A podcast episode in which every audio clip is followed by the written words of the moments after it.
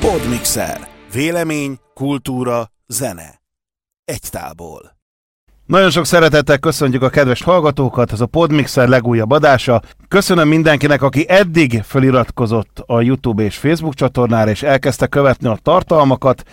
Ajánljátok, hogyha tetszett, barátaitoknak, ismerőseiteknek, ha meg nem tetszett, akkor pedig az ellenségeiteknek. De most egy olyan műsorról lesz szó, ami igencsak tömegeket kell, hogy megmozgasson azért, hogy jól sikerüljön, mégpedig a fesztivál szervezésről, és beszélgető partnerem pedig Szász Dávid. Szervusz, Dávid! Szia, Csabi! És először is nagyon szépen köszönöm a megtisztelő meghívást, nyitott vagyok bármilyen témára. Rengeteg kérdésről lesz szó, úgyhogy... Ha jól tudom, akkor te újságba is írsz, mégpedig a RockInformba, illetve a CsakPozitívan.hu oldalra is, ami egy ezoterikus tartalmat. Zömében ezoterikus, igen, bár inkább azt lehet mondani, hogy itt egy általánosan, hogyha meg lehet fogalmazni ezt, akkor egy pozitív életszemléletet. Tehát az ezotéria is belefér valamilyen szempontból, de abszolút nyitottak. Tehát nincs egy ilyen semmiféle politikai elkötelezettség ennek az újságnak, és pontosan ezért is éreztem úgy, hogy teljesen szabadon lehet írni bele. Tehát én elsősorban filmkritikákat szoktam írni egyébként, illetve kulturális jellegű cikkeket, erről a szép új mai világról leginkább. Úgyhogy, és abszolút nyitottak, meg elfogadóak, nagyon jobban vagyok a főszerkesztővel is, Cecson István, azt hiszem megnevezhetem őt, egy abszolút haladó gondolkodású és nagyon pozitív ember, úgyhogy nagyon sok közös pontunk van, úgyhogy nagy örömmel dolgozom velük is. És hát a RockInform és egyebek, az meg szakmai háttérből adódóan nyilván foglalkoztat, úgyhogy néha szoktam nekik is írni, igen. Most az merült föl bennem, hogy igazából neked kellene ezt a műsort készítened, hiszen ugye nekünk is az a szlogenünk, hogy vélemény, kultúra, zene egy tából. Na ez vagy te. Uha, remélem, hogy megfelelek itt a definíciónak, de... Hát ezek alapján mindenképpen mióta írsz újságokba? Hát újságíróként végeztem én papíron. Hát ezt úgy kell képzelni, hogy 97-ben volt ugye egy ilyen képzés, Magyar Hírlapoktatási Stúdió, az egy kihelyezett ilyen főiskolai jellegű képzés volt, és akkor hát én még tele voltam mindenféle hatalmas nagy rózsaszín álmokkal, hogy most aztán akkor a Dév bácsi a kultúra területén majd itt megváltja a világot és egyebek, aztán szomorú valóság az az volt, hogy ahhoz, hogy te a kultúráról tudjál írni, és ebből mondjuk meg is tudjál élni, ahhoz lehet, hogy mit tudom én, 15 lapnak kéne folyamatosan foglalkoztatnia. Ahhoz meg annyira nem volt gyomrom, hogy kukákba turkáljak, meg ugye ilyen bulvár és celeb és egyéb jellegű történetekbe vegyek részt, úgyhogy úgy voltam vele, hogyha kultúráról nem lehet írni, meg hogyha nagyon nehéz ezt az egészet felépíteni, akkor inkább ezt hagyjuk. Akkor publikálgattam egyet-kettőt, de nem volt ez jellemző, meg a fióknak írtam inkább ilyen kis novellákat, ezt, azt. Apám egyébként mindig azt szerette volna, hogy író legyen belőlem. Itt a zenei pályától eleinte mondta, hogy nem annyira örül, hogy ezt az utat választom. Ez egy picit rögösebb, mert pláne itt Magyarországon. De hát a véna az azért így megmaradt, meg a késztetés is megmaradt, úgyhogy ez most egyébként nagyon nagy örömömre szolgál, hogy vissza tudtam találni ilyen formába. Ha lehet azt mondani, akkor az egyik tervezett eredeti szakmához is. Úgyhogy... Akkor ezek szerint ez neked nem csak szakma, hanem hivatás is? Valahol igazából bármi, amit csinálok, és ami kapcsolódik a kultúrához, ugye a művészethez, arra én azt gondolom, hogy hivatásként kell tekinteni. Nem szeretem azt, amikor valaki ezt a hobbi dobozba próbálja begyömszölni, tudod, hogy hát ja, zenész fiam, na, és akkor azon kívül egyébként mit csinálsz? Ja, és mit dolgozol? Mi a tisztességes foglalkozásod? Így van, szóval nem. Hát jó, az egy szomorú dolog, hogy ugye, hogy nem ebből élünk meg, tehát hogy egyértelmű az, hogy elég kevés olyan zenekart lehet mondani, pláne, hogyha itt olyan műfajról beszélünk, amely kicsikét ilyen rétegzene, hogy tényleg nagyon nehéz olyat találni, aki tényleg ebből él meg. Ugye Szepes Iricsosz barátommal is rengeteget beszélgettünk erről, akit igen jól ismersz. Így van. Hogy ez igazából egy szélmalmharc, tehát valahol egy ilyen széllel szemben brunzolás az egész történet. Megvan ennek egyébként a diszkrét bája szerintem, hogy az ember kicsikét így kejfejancsit kénytelen játszani, ettől talán még izgalmasabb, de hát egy rögös utca egyértelműen, ez nem egy könnyű történet. És ha jól tudom, akkor zenélsz is? Így van, hát most jelen pillanatban 2 formáció van, amiben részt veszünk. Az egyik a Hungarian Pink Floyd Show, amiben öcsémmel, Szász Olivérrel együtt beszálltunk most már azt hiszem 2 és fél éve. Hát ennek így visszább nyúlnak a gyökere egy picikét, mert a Pink Floydon nőttünk föl mind a ketten édesapám révén. Az egy ilyen abszolút ilyen gyerekkori álom volt, hogy na mi majd egyszer Pink Floydot fogunk játszani. Viszont közben volt saját banda, ezért arra nem lett volna affinitás vagy idő, hogy mi teljesen nulláról fölhúzzunk egy Pink Floyd tribute bandet, meg egyébként is van nem egy, meg nem 2 az országban. Örömünkre szolgált az a felkeresés Fükszel Tibor, azaz Fükszi barátom részéről, aki a zenekar vezetője ennek a Hungarian Pink Floyd show-nak, mert ugyanis az történt, hogy az előző tagok a Takács Máté, Takács Marci kiszálltak a bandából, pont ének basszusgitárposzt, és akkor felhívott a Fükszi, hogy hallotta, hogy már visszajöttünk Angliából, hogy mit kerestünk ott, arra meg kitérek. Mert az megint egy nagyon hosszú sztori. De az a lényeg, hogy hát nem kellett a Fükszinek 2-szer mondani ezt az egész dolgot, hogy volna-e, persze, mikor, hova, jövő hét csütörtök, igen. 2 próba és már mentünk is föllépni, tehát annyira a Pink Floyd az így az életünk részét képezte, hogy ez nem volt kérdés. De akkor a véretekben is volt, tehát nem csak úgy, mint a sokaknak a vezetés, hanem nektek ez a Pink Floyd is a véretekben volt. Hát gyakorlatilag ezt úgy kell elképzelni, hogy én már 5 évesen sőt nem kisebb voltam, mint 5 éves akkor. Van ugye a Pink Floydnak a Wish You Were Here című albuma, amin egy égő ember látható, égő bácsinak hívtam én ezt kisgyerekként, ugye? És hát, hogyha rendetlenkedtem, én nem tudtam viselkedni, akkor apám csak föltette ezt a lemezt, és akkor súlyos, sűrű kús volt azonnal, tehát hogy így teljesen egy ilyen hipnotikus hatása volt. És igazából ugyanezt a táptalajt kapta meg az öcsém is, úgyhogy ez nem volt kérdés, hogy így megfertőzöttünk ezzel a világgal. Ez annyit jelent, hogy ezt a zenét már gyerekkortól kezdve hallgattátok, tehát nem is kellett nagyon kottát, hanem gyakorlatilag hallás után leszettétek az egész igen, és egyébként nagyon jó, hogy felhozod a témát, mert a kotta és az egyéb kérdéseket, ugyanis mi teljes egészében autodidakták vagyunk. Jó, valamilyen szinten volt, én is jártam a Csepei Tiborhoz gitározni, tanulni, meg ilyen alapszólfés dolgokat nyilván, de komoly akadémikus képzés, vagy zeneakadémia, meg ilyesmi ezek nem voltak, vagy konzervatórium. Úgyhogy igazából igen, fülünkre hagyatkoztunk leginkább. És a Pink Floyd volt az első inspiráció, aztán volt még rengeteg ezen kívül. Ezzel gyakran léptek fel? Igazság szerint ugye ez úgy kezdődött, hogy 2019 végén kezdtünk el velük játszani. Azelőtt ők elég aktívak voltak, sőt, hogyha egy pár évet visszaugrunk, akkor ők rendszeresen turnéztak külföldön is. Bécs, tehát európai turnékra kell itt gondolni, Bécs, Belgium, amennyire tudom, Hollandiába és ilyen helyekre eljutottak. Az volt a szomorú az egészben egy kicsit, hogy ugye épp hogy beszálltunk ebbe a bandába, szép lassan erre rá nem sokkal jött is ez a Covid mizéria, ugye? Itt mindannyian jól ismerünk, hogy ez egy picikét így visszavetette a szakmát, meg a lelkesedés, meg minden egyebek, tehát ilyesmire kell gondolni, hogy például most a kiváló legenda sörfőzdében voltak egészen szép nagy lélekszámú bulik is, nem is beszélve mondjuk a Táncsics műfázról, ahol rendszeresen játszottunk, és tényleg elég szépen jött azért a közönség. Na most beütött ez a Covid téma, akkor gyakorlatilag, hát szerintem talán a közönség 1/5, ha megmaradt, és szóval igen, és ez még most is érezhető, tehát hogy mintha az emberekben benne lenne még egy picikét így a pánik vagy a félelem.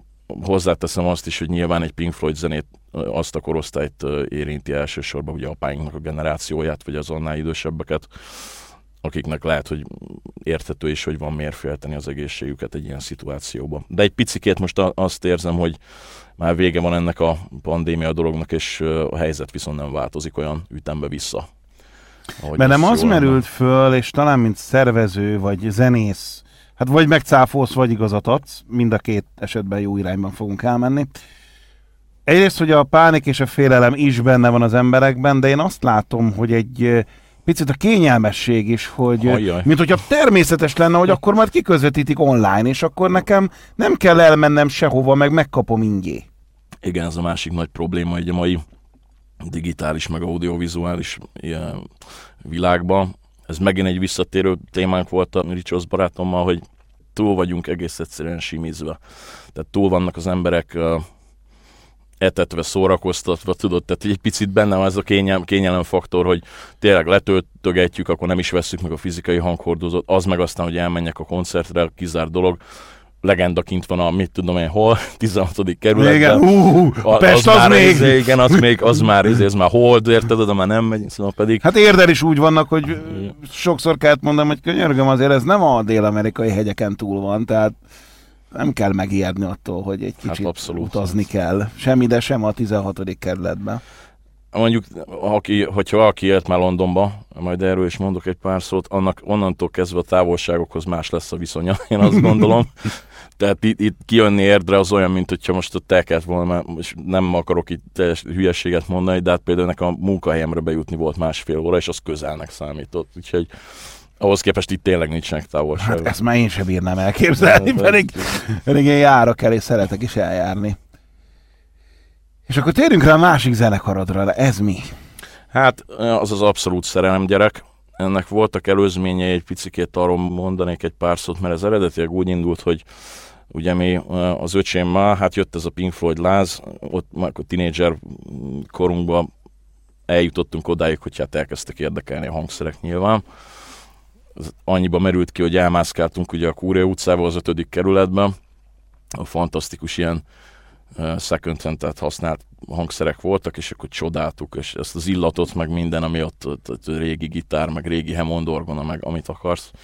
És egy úristen, hogy ez egy csoda világ, persze akkor teljesen elérhetetlen volt, hogy nekünk ilyen hangszereink lesznek valaha is. És ezzel egybeesett egy apámnak egy látogatása, aki festőművész egyébként, és ugye kint járt, volt egy kiállítás Londonban, és hozott egy pár VHS kazettát. Most ezek között ott volt a Pink Floydnak a Pompeii koncertje.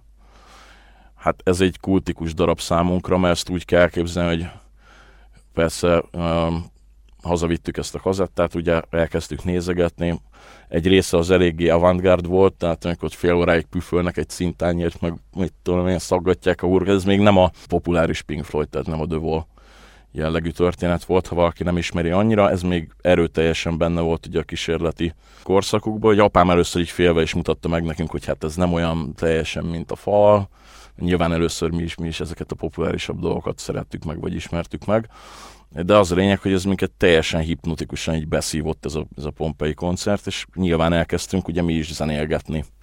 Akkor mentem el én is a Csepeihez, az öcsém pedig egy ilyen született ős tehetség, mert ő először ugye hát ilyen kőkemény metálos volt, és ebből egy olyan körülbelül fél év leforgása alatt, mert történt aztán, hogy Paco de Lucia, ugye a gitártrió, John McLaughlin-nal és Al Di Meolával itt jártak, ezt így leközvetítette a tévé, és ezt meglátta az öcsém, és onnantól kezdve a metál az így bekerült a fiókba, az akusztikus gitárom az eltűnt a szobából, hogy nem, és ő elkezdett teljesen így autodidakta módon megtanulgatni dolgokat. Tehát arra is rá kellett jönnie, ugye, hogy azért nem szól ugyanaz, amit lefog, amit lát a videón, mert mondjuk egy alternatív hangolásban van az a gitár. És akkor rájött, hogy jó, hát lehet, hogy akkor itt az elhúrt mondjuk le kell ereszteni délre, és így szépen lassan képezte magát.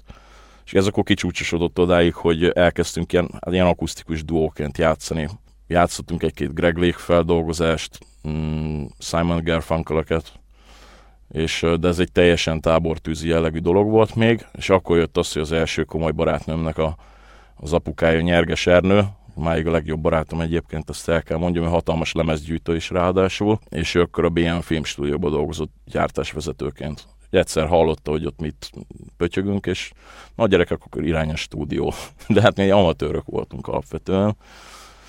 Úgyhogy amit mi ott ügyesen összekapirgáltunk otthon, azt hittük, hogy a stúdióban ez csak jobb lehet. És ez nem teljesen így alakult, mert igazából ott ugye a hibák és minden egyéb kiderül. Tehát ez egy nagyon-nagyon jó iskola volt, viszont ezt a stúdiót meg 3 évig használhattuk, úgyhogy itt rengeteget fejlődtünk. Igazából ebből kezdett el kialakulni azt, hogy mi zenekart akarunk csinálni. Ennek akkor az volt a neve, hogy Fine Gains Week, és ez ment egészen 96-tól 2006-ig körülbelül. De hát javarészt azért mi így a 4 falnak játszottunk. Később volt egy időszak, amikor most már kéne szerezni színpadi rutint, és akkor csináltunk egy funkis felállást Kucák Gergő barátommal, aki a szólógitárosa lett ennek a formációnak. Ez kimondottan klubozzunk, funky, stb. 4 perces történet, de engem akkor feszegetett ez a dolog, hogy nekem nem elég az a 4 perc, tehát hogy vannak témák és vannak történetek, amit csak 10 percben lehet elmesélni mondjuk. Itt volt némi összefeszülés a Gergővel, mert ezt nem így gondolta. Úgyhogy végül is ez egy nagyon rövid életű, ilyen egyéves felállás volt, viszont ezt marhára élveztük, meg a színpadi rutin szempontjából sokat számított, és tulajdonképpen ebből a felállásból lett a Stelmendrék Món 2008-ban. Ott viszont meg már egyértelműen, hogy mi progresszív rockot akartunk játszani, Hammond orgonával is, hát a klasszikusok által kitaposott ösvényt akartuk már akkor követni. Kísérleteztünk, eleget játszottunk, én Police-szerű zenét is, New Wave-et, funkit, egyebek, és aztán kikötöttünk így a progroknál, ami el is indított minket az egészen igazából. Mitől progresszív a rock? Tehát ez mitől más, mint mondjuk egy bluesos, hard rockos történet, hiszen abban is dobgitár, basszusgitár, Hammond van, tehát miben más, mitől progresszív? Először is ez egy marha jó kérdés, másrészt egy nagyon komplex kérdés, mert ugye többféle oldalról lehet ezt megközelíteni, vagy átjárni. Most említetted hard rockot, vagy blues rockot. Az igazság az, hogy progresszív egy kicsit minden. Tehát, hogy is kezdődött ez az egész történet? Ugye vissza kell ugranunk egészen a 60-as évek közepéig, vagy inkább olyan 67-68 környékéig.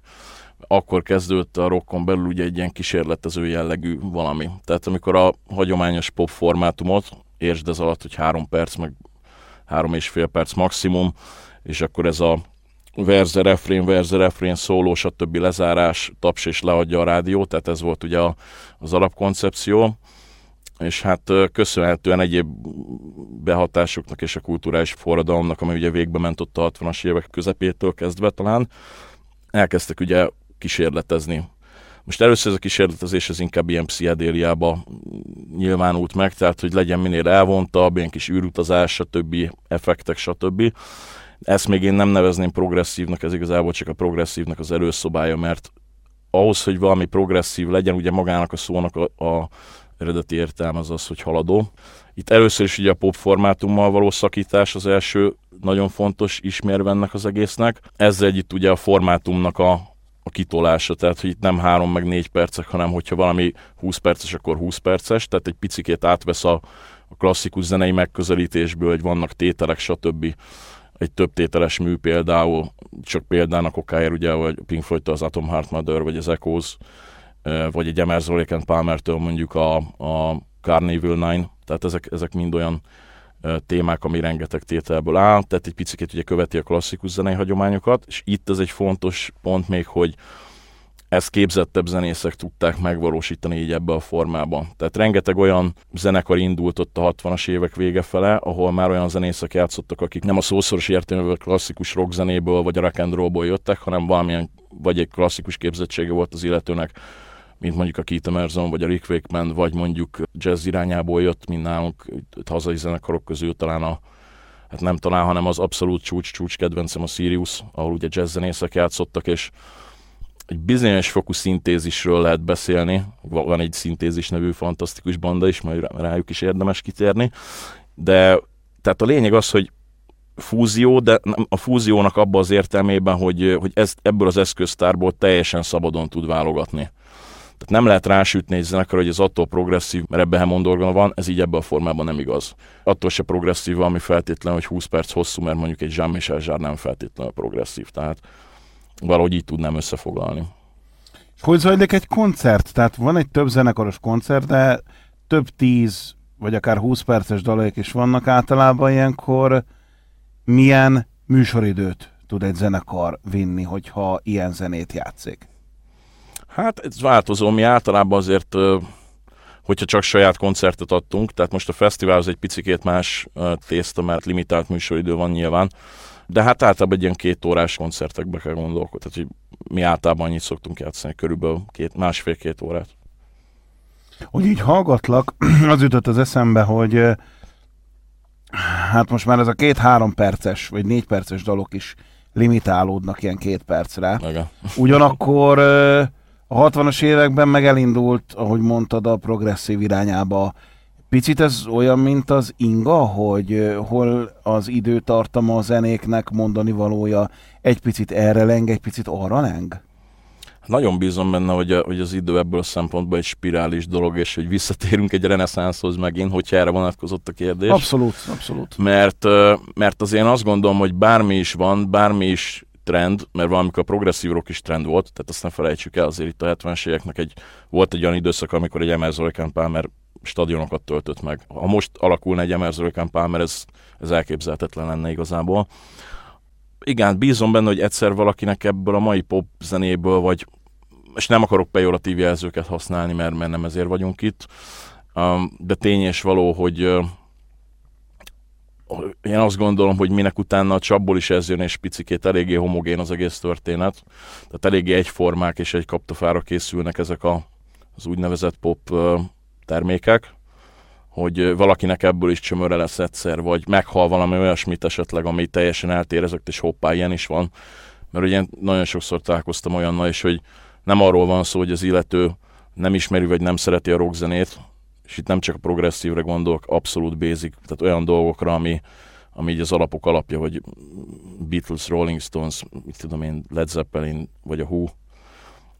És az illető nem tudott ezekről a dolgokról. Tehát nem arról van szó, hogy nem érdekli, ezt nem lehet tudni, hogy most érdekli-e vagy sem. Hát ha senki nem mutatta meg neki, tehát ha nem voltak otthon a szülők zene hallgató vagy zene szerető emberek, akkor hogyan jusson el hozzá. Tehát és nagyon sokszor tapasztaltam ilyet, hogy fiatalok egyébként, nem is olyan régen volt ilyen, hogy úristen, ilyen zene is van.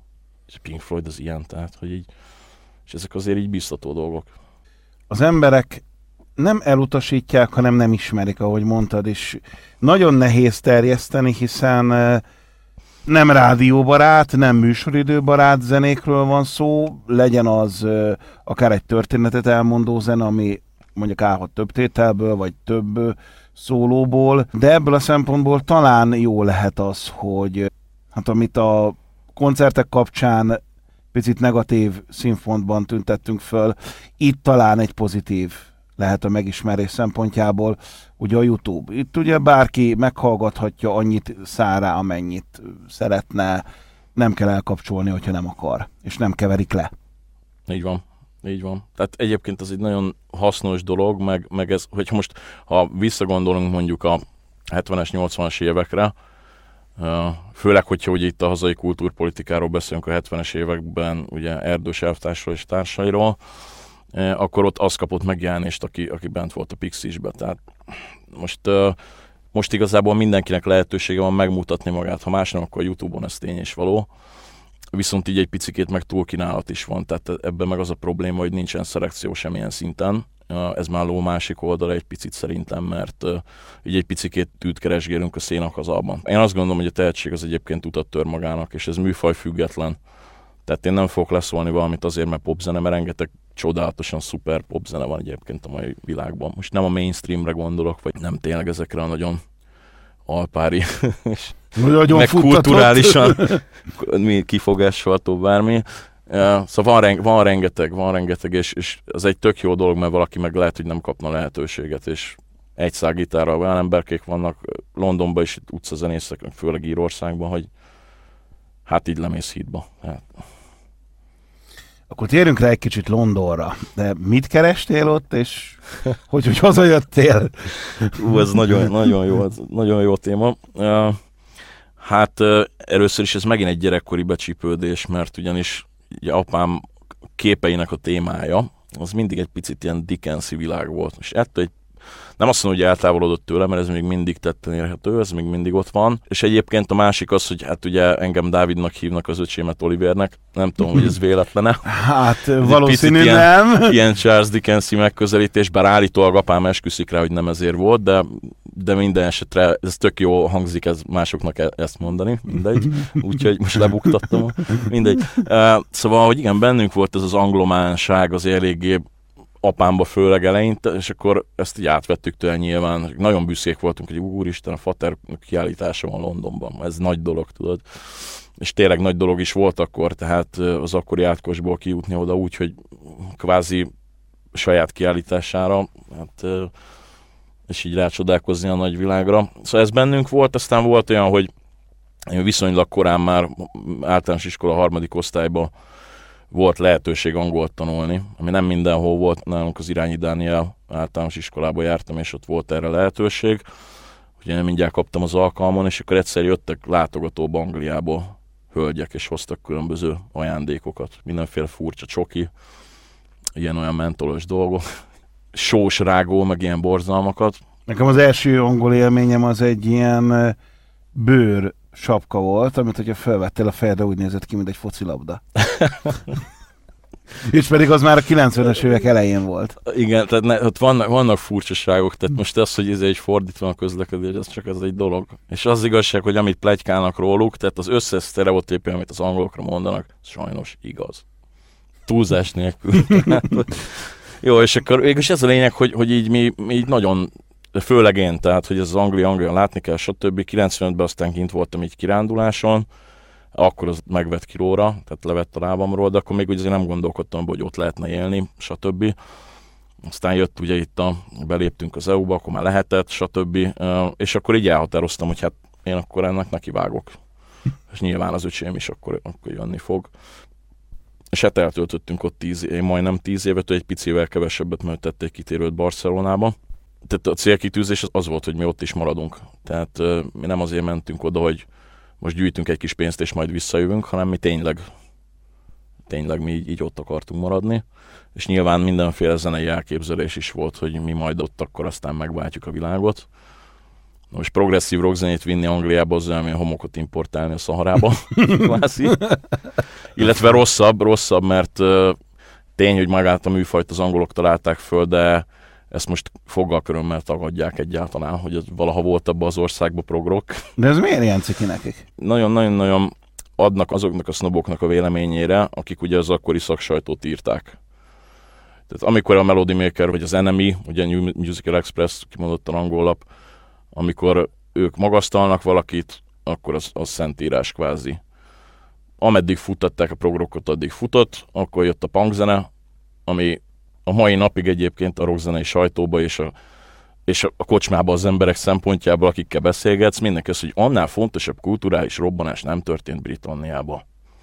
Beleértve a Beatles-t. Tehát, most megvannak az okai, mert egyébként ezek a prog-rock bandák valahol saját maguknak is berúgták a labdát azzal, hogy egyre megalomániásabb lett az egész történet. Tehát amikor már 60 kamion kell vigye a felszerelést, meg repülőzongora, meg fölrobbantjuk a félszínpadot, ugye? Tehát egy picikét elkezdték ők is elmenni a külsőségek irányába. Ami, hát eljön egy pont, amikor már nincsen tovább, nincsen hová.